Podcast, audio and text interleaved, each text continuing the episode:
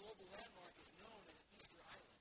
It is so called because the island was discovered by accident in 1722 when a Dutch explorer landed there on Easter Sunday morning.